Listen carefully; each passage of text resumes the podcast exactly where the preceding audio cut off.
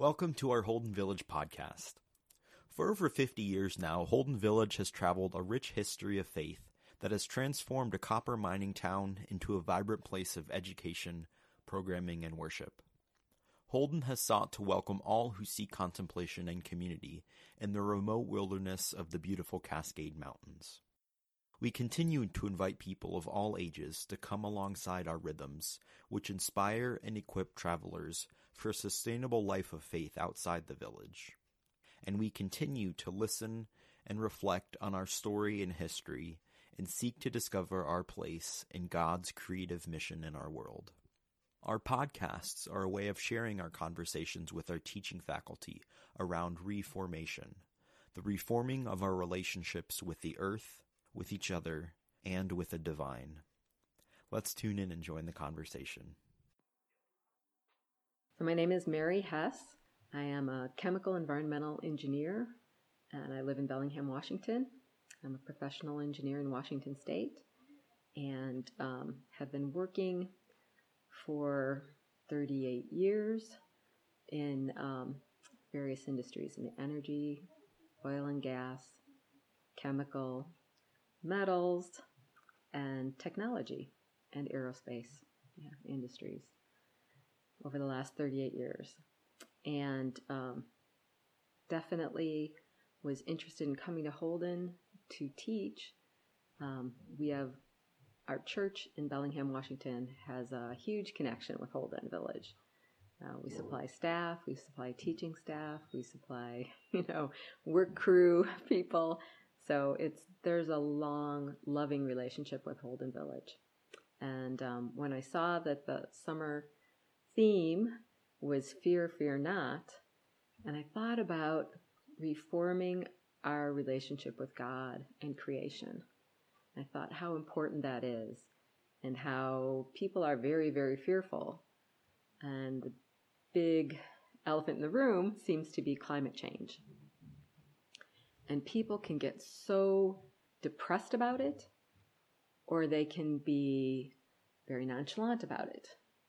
And um, we've seen reactions, you know, in Christian culture across the the extremes, you know, to the real climate change skeptics, to the climate change advocates who really want us to be involved in political policy and and um, really make sure that we have those government commitments.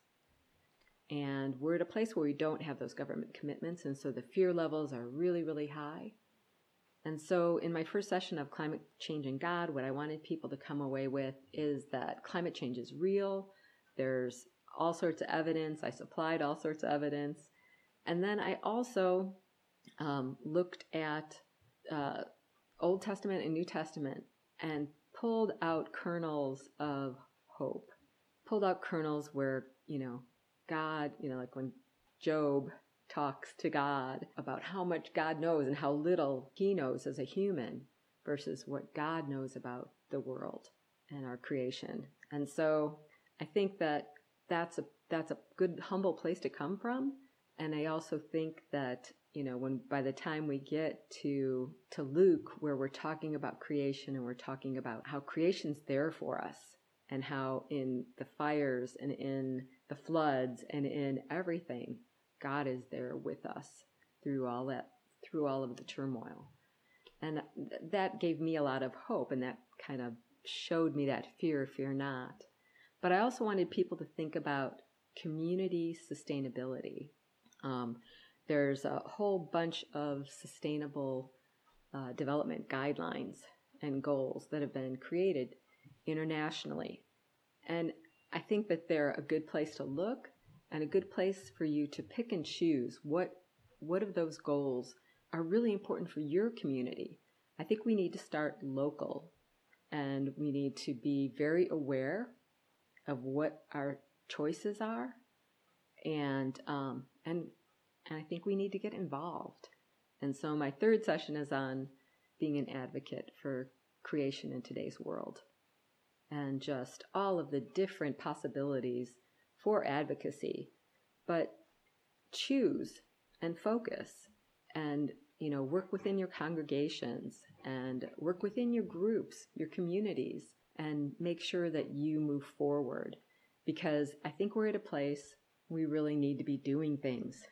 And that's part of the fear, but part of the fear not as well. Because I know how wonderful it is to walk with God through these trials and tribulations and through these rough spots. And it makes us stronger in our relationship with God. And it also brings wonderful change to the world, really tremendous change. So I just want to see us and equip people for all these different avenues of advocacy as well. The sustainable development goals are actually, you know, they have that social component to it. Okay. You know, they have the no poverty, they have, you know, no hunger, they have, you know, a whole bunch of, and then uh, it amazes me, but down at the bottom of the goals is the environmental sustainability type things. And the very last thing they have is the social justice aspects. And to me, what you're talking about there is social justice. Is do we look at the at the social justice? And one of the things I'm going to talk about today is environmental justice mm-hmm. and what happens to the communities that get shuffled into these areas where industry really impacts them or you know mining really impacts them. What happens to those communities? And i've worked with some of those communities and it's pretty tough on them. And so we have to make sure that their needs are being met as a community as well mm-hmm. And um, and what does that balance look like so that they're not their health and well-being their longevity you know that we're not doing genetic mutation things to people that's going to harm their you know their children and their children's children. That environmental justice piece has to be looked at as well. And some people call it social justice as well because there are other social aspects that we have to look at. But um but yeah it's really very critical Where can they find the international? so uh, that is a un initiative Okay. hmm So on the UN website, you can find them, and um, you can find out information about social justice or uh, environmental justice Mhm. on the EPA website. People are going to be concerned about um, what their local impacts are. hmm You know, people along the coast are going to be concerned about sea level rise, and other, you know, people are going to be, you know, in various areas concerned about storm and storm intensities and things like that. So all that is going to depend on what that, those persons are, being impacted with. For me, um, one of my biggest concerns is permafrost loss because we are um, with permafrost loss, we're going to emit I don't know how many millions of metric tons of methane, which is 25 times more impactful than CO2, carbon dioxide. So for me, the getting on the loss of permafrost and making sure that we don't lose all of the permafrost is critical.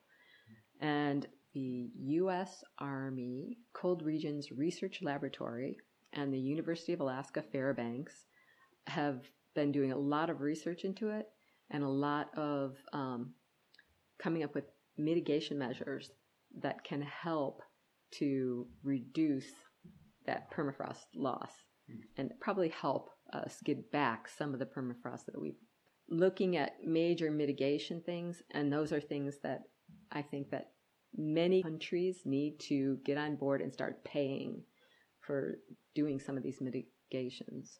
I think that'll help tremendously. You know, renewables have only stayed at 18%. Really. Yeah. And we've gone up in, I think, 2017. The U.S. In, yeah, in the amount of coal and, um, and oil burned, wow. which we were on a decrease. We were moving more to natural gas and, um, and the incentives for, for solar and wind. So we need to keep heading that direction. and We need to get past, um, past the 50% mark. I thought we'd be there sooner. Thanks for joining us for another Holden Village podcast. Be sure to view the links in the description for more information or visit our website to find out more about the village. We hope you will make a pilgrimage to Holden. Blessings and peace to you.